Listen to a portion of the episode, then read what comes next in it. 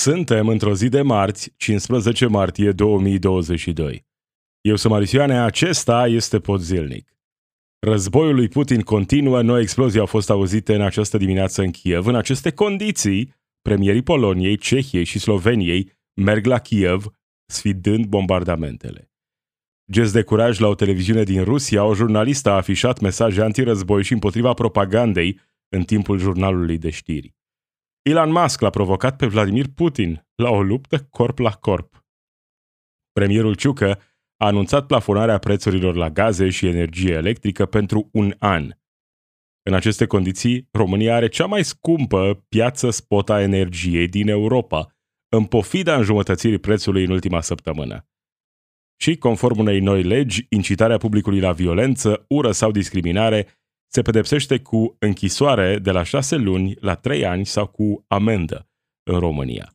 Acestea sunt câteva dintre principalele subiecte de astăzi. Rămâi cu mine, începe Podzilnic. You are listening to the Podzilnic podcast. News and commentary from a progressive perspective.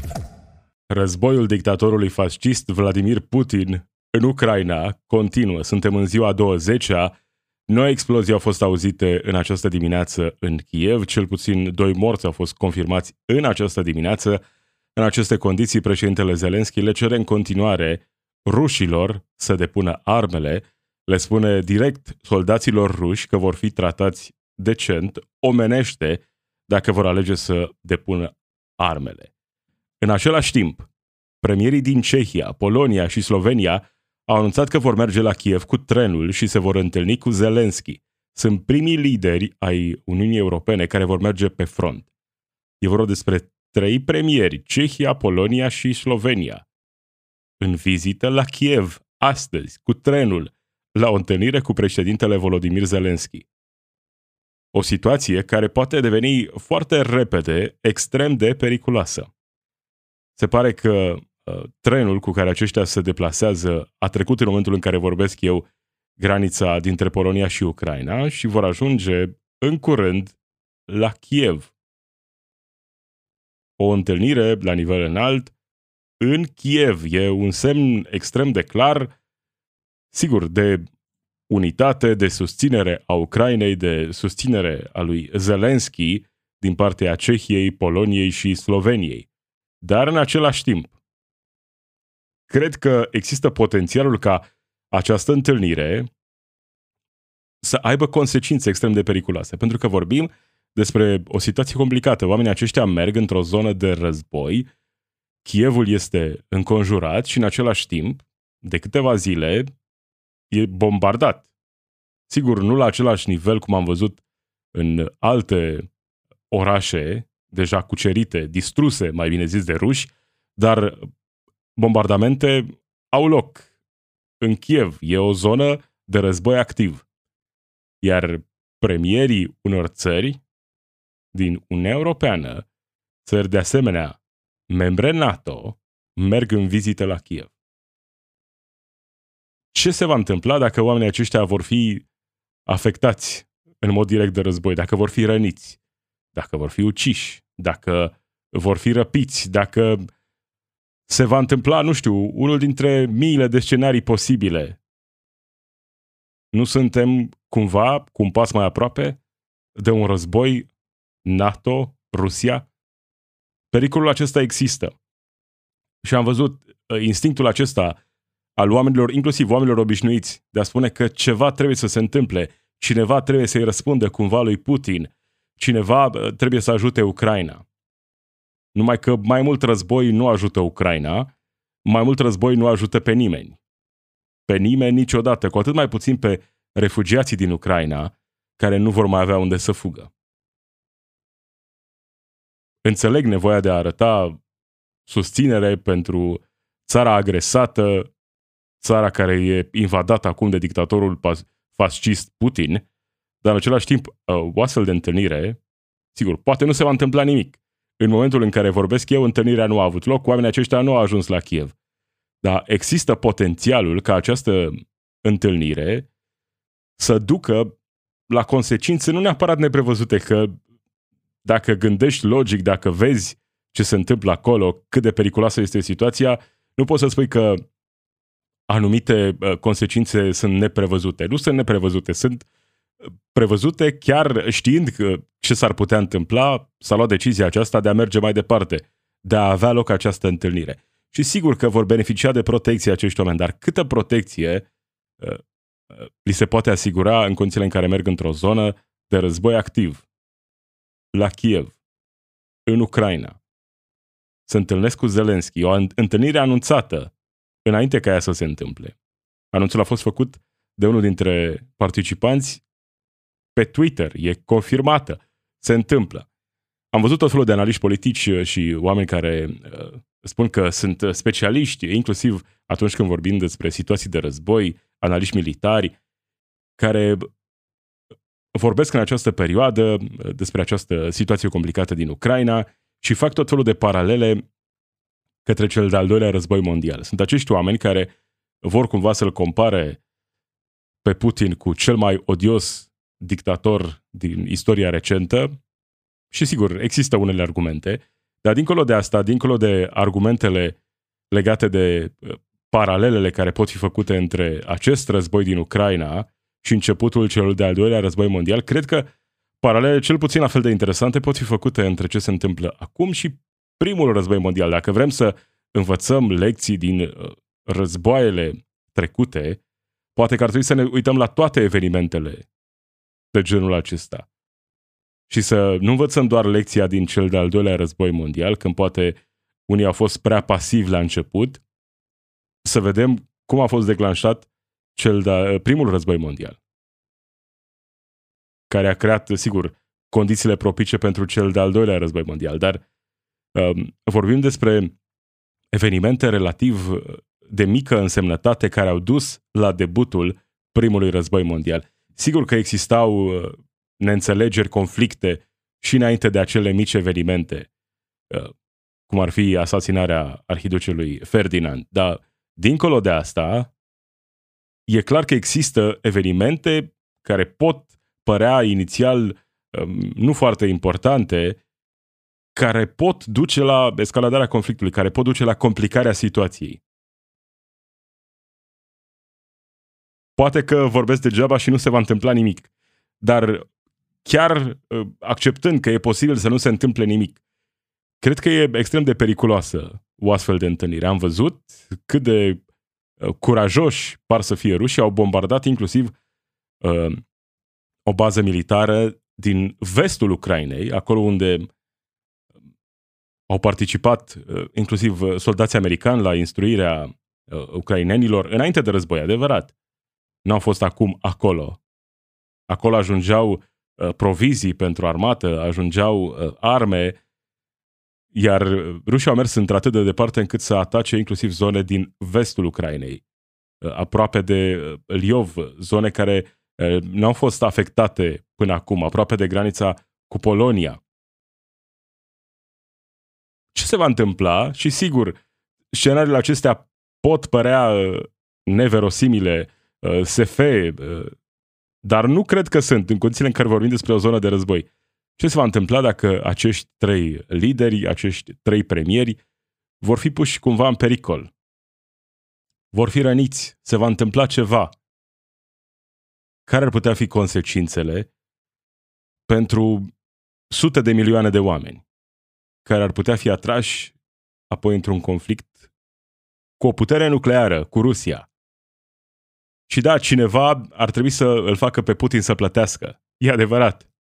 Dar cum, fără a afecta sute de milioane de oameni într-un, fără a aduce într-un potențial război nuclear? Mai mult război nu va rezolva această situație. Cred că o astfel de întâlnire e mai degrabă irresponsabilă în această perioadă. Pentru că vorbim despre consecințe extrem de periculoase pentru lumea întreagă dacă ceva nu merge conform planului, dacă se întâmplă ceva.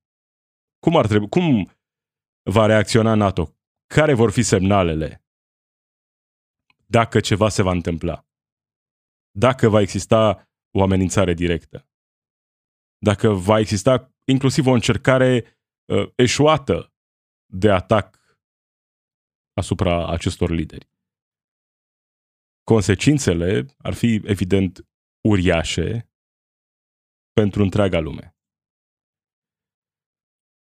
Între timp, în Rusia mai există voci curajoase împotriva războiului.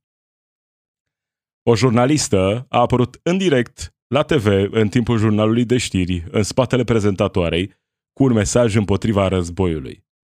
No war. Nu războiului. Fără război. Acesta este mesajul, printre altele, acesta mai uh, transmite direct un mesaj rușilor care urmăresc propaganda de la televiziunile de stat. Nu credeți ce vă spun aici. Nu credeți propaganda, nu războiului. Un gest de curaj la Canal 1 din Rusia. Nu războiului. Agențiile ruse de știri au relatat uh, uh, că ulterior femeia a fost reținută și acuzată de discreditarea forțelor armate. Jurnalista care a protestat se numește Marina Osiniacova și este editor la Canal 1. Hai să vedem și să auzim momentul. Mai degrabă îl vedem că uh, prezентatoarea nu a fost în niciun fel afectată de ceea ce se întâmpla în spatele Как смещить воздействие западных санкций, говорил сегодня Михаил Мишустин. На встрече со своим белорусским коллегой российский премьер подчеркнул, надо усилить сотрудничество в рамках союзного государства, а на совещании в правительстве Cam acesta a fost momentul pentru că imediat după aceea au schimbat cadrul și au dat uh, imagini preînregistrate. Nu războiului. Gest de curaj, poate și puțină nebunie, nu? Cred că trebuie să ai și puțin așa nebunie alături de curaj pentru a face un astfel de gest în Rusia de astăzi, unde pedeapsa pentru uh, dezinformare e de până la 15 ani de închisoare. Dreptul la liberă exprimare nu a fost niciodată garantat în Rusia lui Putin, cu atât mai puțin astăzi. Când nu doar că nu e garantat, dacă alegi să te exprimi cumva liber, ești pedepsit. Vei fi pedepsit. Nu sunt șanse să scapi. E un gest de curaj, de puțină nebunie, trebuie aplaudată dacă a reușit să convingă, nu știu, câteva zeci, sute de oameni să caute informații și altundeva, nu doar de la propaganda lui Putin. Poate că ăsta e un mic gest care va da curaj și altora să facă mai mult. Poate că va impulsiona noi proteste împotriva războiului. E un gest mic de curaj, de curaj adevărat. Asta înseamnă să fii curajos și, cum spuneam, poate puțin uh, nebun, dar e nevoie poate și de asta într-o astfel de situație, în speranța că un astfel de gest va duce la mai multe proteste, la mai multe voci împotriva războiului. Iar să fii împotriva războiului în Rusia e un gest de curaj în sine. Am văzut înregistrări din Rusia, de, uh, din uh, tot felul de spații publice, unde cel mai mic gest care poate fi considerat cumva uh, antirăzboi e, ești imediat luat pe sus. Inclusiv dacă dai, uh, nu știu, un interviu și spui ceva care uh, duce așa spre antirăzboi. Acele voci și acei oameni sunt imediat arestați. Elon Musk, șeful Tesla și SpaceX, are nevoie de foarte multă atenție. Omul acesta trebuie să fie mereu în prim plan, uh, vrea mereu să fie el în centrul atenției. Și lansează acum o provocare, o provocare la adresa lui Vladimir Putin, îl provoacă pe acesta la o luptă corp la corp. Cine câștigă primește Ucraina. Ăsta este mesajul postat pe Twitter de Elon Musk, șeful Tesla și SpaceX. Omul acesta are, din păcate, o grămadă de fani.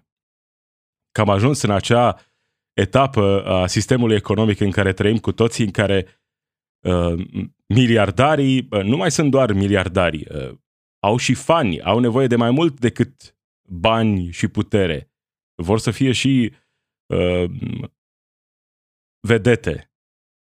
Vedete cu armate de fani. Un fel de lider de cult. Cam așa se întâmplă. Am avut exemplul precedent cu uh, Steve Jobs, nu? Care la fel era un fel de lider de cult. Nu mai e Steve Jobs, acum tot felul de alți miliardari, printre care și Elon Musk, încearcă să își creeze propriul cult și deja au cam reușit. Așa, între tot felul de uh, crypto bros, uh, se descurcă foarte bine. Elon Musk, provocare, uh, luptă corp la corp cu, cu Vladimir Putin. Dincolo de faptul că probabil ar pierde, dar nu merită să fie luată în serios această propunere. Elon Musk și Vladimir Putin au mai multe lucruri în comun decât cele care îi despart. Amândoi au nevoie de foarte multă atenție, amândoi sunt foarte, foarte bogați, amândoi sunt extrem, extrem de cruzi, sigur, nu la același nivel pentru că sunt într-un uh, context diferit.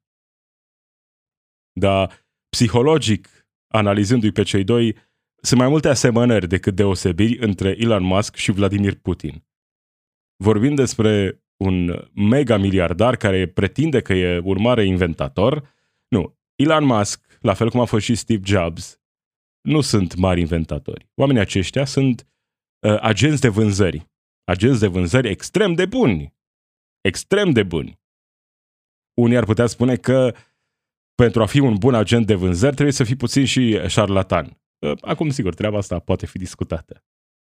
Dar uh, asta este, în primul rând, Elon Musk, un miliardar care vorbește întotdeauna despre cât de bună e piața liberă, în timp ce el primește tot felul de subvenții, în timp ce afacerile sale sunt de succes, într-o mare măsură, datorită subvențiilor pe care le primește. Da, așa a ajuns atât de sus, inclusiv cu susținere din partea guvernelor. Uite, de exemplu, astăzi în România, dacă vrei să-ți cumperi o mașină obișnuită, că ești un om cu posibilități limitate și nu-ți permiți o Tesla, nu? Valoarea pe care o voi primi tu dacă mergi la programul Rabla e, nu, decât de vreo 10 ori mai mică decât cea pe care o primești dacă îți cumperi o mașină electrică. O mașină electrică, o Tesla, primești 10.000 de dolari, nu? de la stat. Asta e subvenționare directă a afacerii lui Elon Musk și sigur nu doar a lui, a tuturor celor care produc mașini electrice. Dar în timp ce el primește ajutoare de la stat, vorbește împotriva ajutoarelor pentru oameni obișnuiți. Ăsta este Elon Musk. Se vrea lider de cult și cumva a și devenit. Are o grămadă de fani mi se pare întotdeauna ciudat când aud oameni, eu sunt fan Tesla, eu sunt fan Apple. Dude, ăla e un produs pe care îl cumperi. Nu trebuie să fii fan Apple, fan Tesla. Produsul poate să fie bun, prost, uh, mediocru, dar să ajungi să faci parte dintr-un cult, cultul personalității aici când vorbim despre Elon Musk, idolul adolescenților și uh, tuturor celor care se identifică, cumva trăiesc prin el. Uite ce tare e! Tot felul de beta care îl văd pe Elon Musk ca fiind un mare alfa și trăiesc prin el, prin reușitele lui. Uite cât de tare e, ce le-a dat-o, ce i-a zis-o, ce a făcut. Am ajuns în acea etapă în care miliardarii care oricum controlează lumea, asta nu e conspirație, e doar uh, o analiză clară a ceea ce se întâmplă, vor mai mult decât atât. Vor să fie uh, apreciați, vor să fie adulați, vor să fie aplaudați, vor mereu atenție, cât mai multă atenție. Ăsta este Elon Musk. Chiar în contextul acesta, el are nevoie de mai multă atenție. Revenind în România, premierul Ciucă a anunțat plafonarea prețurilor la gaze și energie electrică pentru un an. De asemenea, România va cere Uniunii Europene ca toate fondurile europene necheltuite să meargă în măsuri de sprijin pentru economie. Sunt acele măsuri pe care, despre care am vorbit și ieri. Consumatorii casnici vor plăti pentru un consum de până la 100 de kW pe lună prețul de 0,68, pentru un consum între 100 și 300 0,8. Ehm, foarte mulți oameni vor fi excluși din această plafonare în România. Cei care consumă puțin mai mult nu vor beneficia de această plafonare. În acest moment, sfatul pentru toți cei care vor să plătească mai puțin e să se îndrepte către acea companie, singura companie care încă ține prețurile jos, companie de stat, încă de stat, din fericire, hidroelectrica. Dincolo de aceste măsuri despre care am vorbit pe larg în podcastul de ieri, mai avem aceste date. Uh, date care ne arată că România are cea mai scumpă piață spot a energiei din Europa. Asta în pofida înjumătățirii prețului din ultima săptămână. Prețul energiei electrice tranzacționate pe piața pentru ziua următoare, piață care acoperă aproape jumătate din consumul intern, a scăzut considerabil, înjumătățindu-se în ultimele șapte zile. Cu toate acestea, prețul din România e cel mai mare din Europa, cel mai mare din întreaga Europa. Evident, în mod nejustificat. Am ajuns în această situație. Prețul acesta e important, așa cum scrie Profit.ro, pentru că furnizorii, chiar și cei care au semnat contracte importante pe termen lung, cumpără necesarul acoperirii diferenței dintre cantitatea achiziționată la termen și nivelul real al consumului de pe piața pe ziua următoare, după care facturează acest curent clienților finali. În condițiile în care jumătate din piață e pe piața aceasta pentru ziua următoare, jumătate din consum e pe piața pentru ziua următoare, e evident că această piață are un impact uriaș asupra prețului final pe care îl vedem în creștere peste tot, cum spuneam, cu o singură excepție. La hidroelectrica, unde prețul e încă, încă bun și va rămâne același cel puțin până la sfârșitul acestei luni. Oferta pe care o au în acest moment e încă cea mai bună de pe piață și ar trebui să rămână așa cu o condiție. Se pregătește privatizarea uh, parțială. Știu, ei nu o numesc privatizare, spun că e de fapt doar uh, uh, listarea la bursă, capitalizarea. Dar din acel moment, profitul va fi principalul obiectiv. În mod legal trebuie să fie maximizarea profitului principalul obiectiv. Și atunci lucrurile s-ar putea schimba. De asta e important să nu se ajungă acolo. Dar până în acel moment, e important să vedem ce se întâmplă în România. Cea mai scumpă piață spot a energie din Europa. Ceva se întâmplă. Ceva e ciudat, nu? Pentru că sunt mai multe țări în Europa care depind de alte piețe mult mai mult decât depindem noi.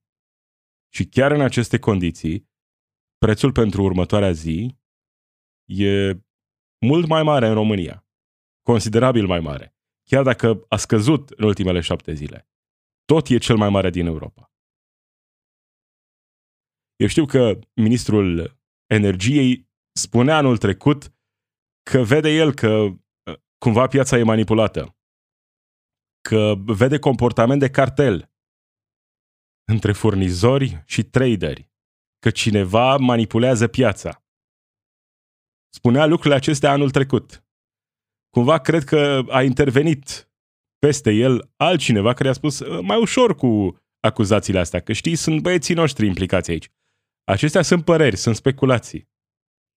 Dar când România are cea mai scumpă piață spot din Europa, cred că trebuie să ne ridicăm multe semne de întrebare. Dacă nu cumva acele afirmații ale Ministrului Energiei erau adevărate. Dacă nu, cumva e adevărat că cineva chiar manipulează piața. Piața aceasta liberă. Da? Liberă cu consumatori captivi. Știm cât de liberă este piața aceasta. Parlamentul este acuzat că a incriminat delictul de opinie acuzat de USR, uh, Camera Deputaților în calitate de cameră decizională a votat la începutul acestei săptămâni un proiect de lege care incriminează instigarea la ură împotriva unei persoane sau unui grup pe motiv de apartenență politică, iar acum parlamentarii USR au anunțat că vor sesiza CCR, spune uh, Mihai Badea, deputat USR. Uh, Proiectul de lege avea ca scop inițial punerea în acord a codului penal cu o directivă privind discriminarea pe criterii etnice, de rasă, de sex și așa mai departe, dar un amendament introdus de Laura Vicol de la PSD, șefa Comisiei Juridice din Camera Deputaților, incriminează și delictul de opinie pe motiv de apartenență politică și prevede pedeapsa cu închisoarea până la 3 ani, spune pentru G4 Media Mihai Badea de la USR. Acum, ă, asta e ă, felul în care vede USR situația. Care sunt datele reale? Digi24.ro scrie așa. Ce uh, prevede, de fapt, în mare acest proiect? Incitarea publicului prin orice mijloace la violență, ură sau discriminare împotriva unei categorii de persoane sau împotriva unei persoane pe motiv că face parte dintr-o anumită categorie de persoane definită pe criterii de rasă, naționalitate, etnie, limbă, religie, gen, orientare sexuală, opinie, ori apartenență politică, avere, origine socială, vârstă, dizabilitate, boală cronică necontagioasă sau infecție HIV-SIDA, considerate de făptuitor drept cauze ale inferiorității unei persoane în raport cu celelalte, se pedepsește cu închisoare de la 6 luni la 3 ani sau cu amendă. Se arată în acest proiect. Despre asta este vorba. Acum, ceea ce spune USR, problema pe care o au ei e uh, treaba aceasta cu apartenența politică. Aici este problema pe care o vede USR. Dacă e să vorbim despre cum ar trebui să fie, cred că mai degrabă când vorbim despre dreptul la liberă exprimare. Cred că ar trebui să fim mai aproape de americani când vorbim despre dreptul la liberă exprimare, nu când vorbim despre celelalte idei din economie. Dar se pare că noi mergem exact invers. Luăm ce e mai rău de la americani și nu Uh, lucrurile care trebuie aplaudate. Dreptul la liberă exprimare, inclusiv dreptul de a da foc tricolorului, uh, dreptul de a uh, critica, de a vorbi împotriva statului, drepturi pe care nu le avem și care vor fi în continuare amenințate. Dar, în condițiile acestea în care USR nu are o problemă cu celelalte prevederi, are o problemă cu uh, ura uh, pe considerente politice, de apartenență politică. La fel, cred că dacă asta e problema, poate fi atacat nu neapărat întregul proiect, dar uite, dacă vorbim despre uh, avere, nu? Pe criterii de avere. Adică dacă spui ceva critic la adresa clasei capitaliste, noi, burghezii, poți fi, nu, amendat sau chiar pedepsit cu închisoare. Problema USR e doar acolo, la apartenență politică. Și oricum, problema reală e că toate aceste prevederi sunt mai degrabă, mai degrabă nu foarte clare. Nu e foarte clar cum uh, și cine stabilește ce e discriminare, ce e instigare la ură, ce e instigare la violență. În unele situații, lucrurile acestea pot fi clare. Dar în același timp, dacă mergem pe ceea ce prevede legea, inclusiv statul român discriminează în acest moment pe criterii de uh, orientare sexuală. Da? Statul român discriminează. Căsătoriile între persoane de același sex nu sunt permise în România. Asta e discriminare în mod clar a statului român, care statul român a dat această lege împotriva discriminării. Deci dacă vrem să vorbim despre discriminare, hai să vorbim despre discriminarea pe care o facem prin legi, pe care statul le are în vigoare în acest moment. Iar dacă suntem împotriva uh, incriminării delictului de opinie, cred că toate categoriile trebuie, nu, uh, eliminate proiectul în sine trebuie eliminat dacă problema e incriminarea delictului de opinie. Altfel, care este diferența între criterii de avere din proiectul respectiv și criterii de apartenență politică? Asta uh, ar trebui să explice oamenii de la USR dacă vor să explice lucrul acesta. Mai că în România nu avem dreptul la liberă exprimare. E doar așa uh, mai degrabă lăsat la latitudinea celor care dețin puterea. Cât de liberă este exprimarea. Sunt o grămadă de legi împotriva dreptului la liberă exprimare. Și sigur, ne putem considera liber, pentru că în acest moment eu pot să-mi exprim părerea liber.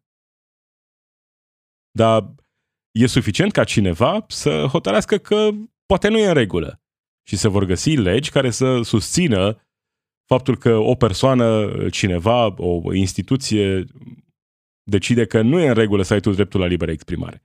Ia pune-te și scrie ceva la adresa Poliției Române pe Facebook și să ajungă acea postare uh, în vizorul poliției. Vei fi amendat. S-a mai întâmplat, nu e prima dată. Dacă aduci în jurii organelor, vei fi amendat, chiar dacă sunt doar lucruri pe care tu le scrii uh, într-un spațiu public, ca Facebook. Da, hai să, dacă tot mergem pe ideea aceasta că nu e în regulă ca delictul de opinie să fie incriminat, hai să mergem până la capăt și să garantăm dreptul la liberă exprimare fără excepții în Constituția României. Dar fără excepții, că asta e, de fapt, pentru că așa avem și acum garantat dreptul la liberă exprimare. Dar dacă e cu excepții, atunci ajungem în situația asta în care, uh, sigur, vedem că abuzurile sunt posibile. Abuzurile sunt mereu, mereu posibile. Și ai o lege care poate nu va fi aplicată. Dar e suficient ca cineva la un moment dat să-și dorească să o aplice împotriva cuiva. Ai zis ceva de clasa uh, capitalistă? Ești amendat. Că de ce critici tu uh, marii afaceriști din România? Nu știu, e doar un exemplu pe care îl putem lua în considerare. Și cumva în această perioadă a des- dispărut din prim plan pandemia. Asta nu pentru că ar fi dispărut pandemia, ci pentru că vedem amenințări imediate cumva ca fiind mai periculoase, ceea ce se întâmplă în Ucraina. Numai că semnele de zilele acestea nu sunt tocmai bune nici când vorbim despre pandemie. Aproape 30 de milioane de oameni au fost băgați astăzi în carantină totală în China, după un nou record de cazuri COVID. Iar asta se întâmplă în China.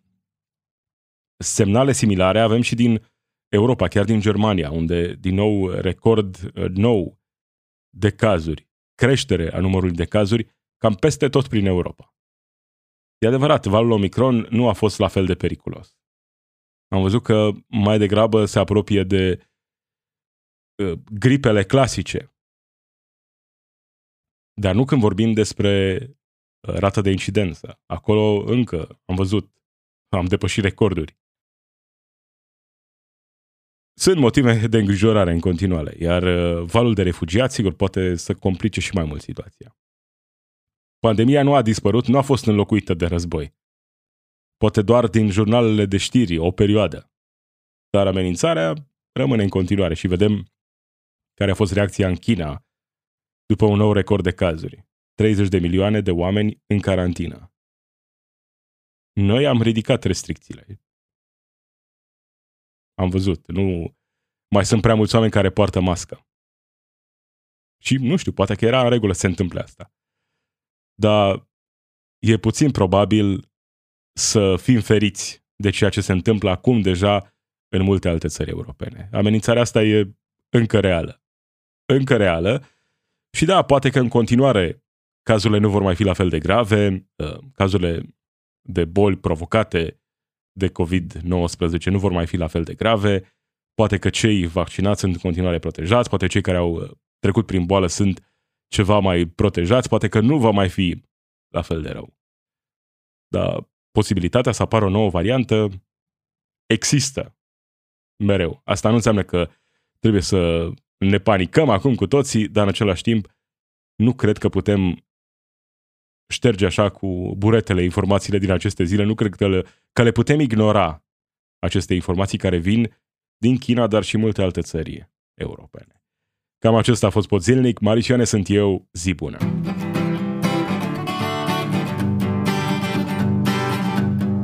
It's we who run the weapons plants and fight the wars they wage, and who work consumer hotlines from the inside of a cage. It's we who sweep the stock exchange where it's our lives they trade, but the black bloc makes us strong. Solidarity forever, solidarity forever. Solidarity forever, makes us strong.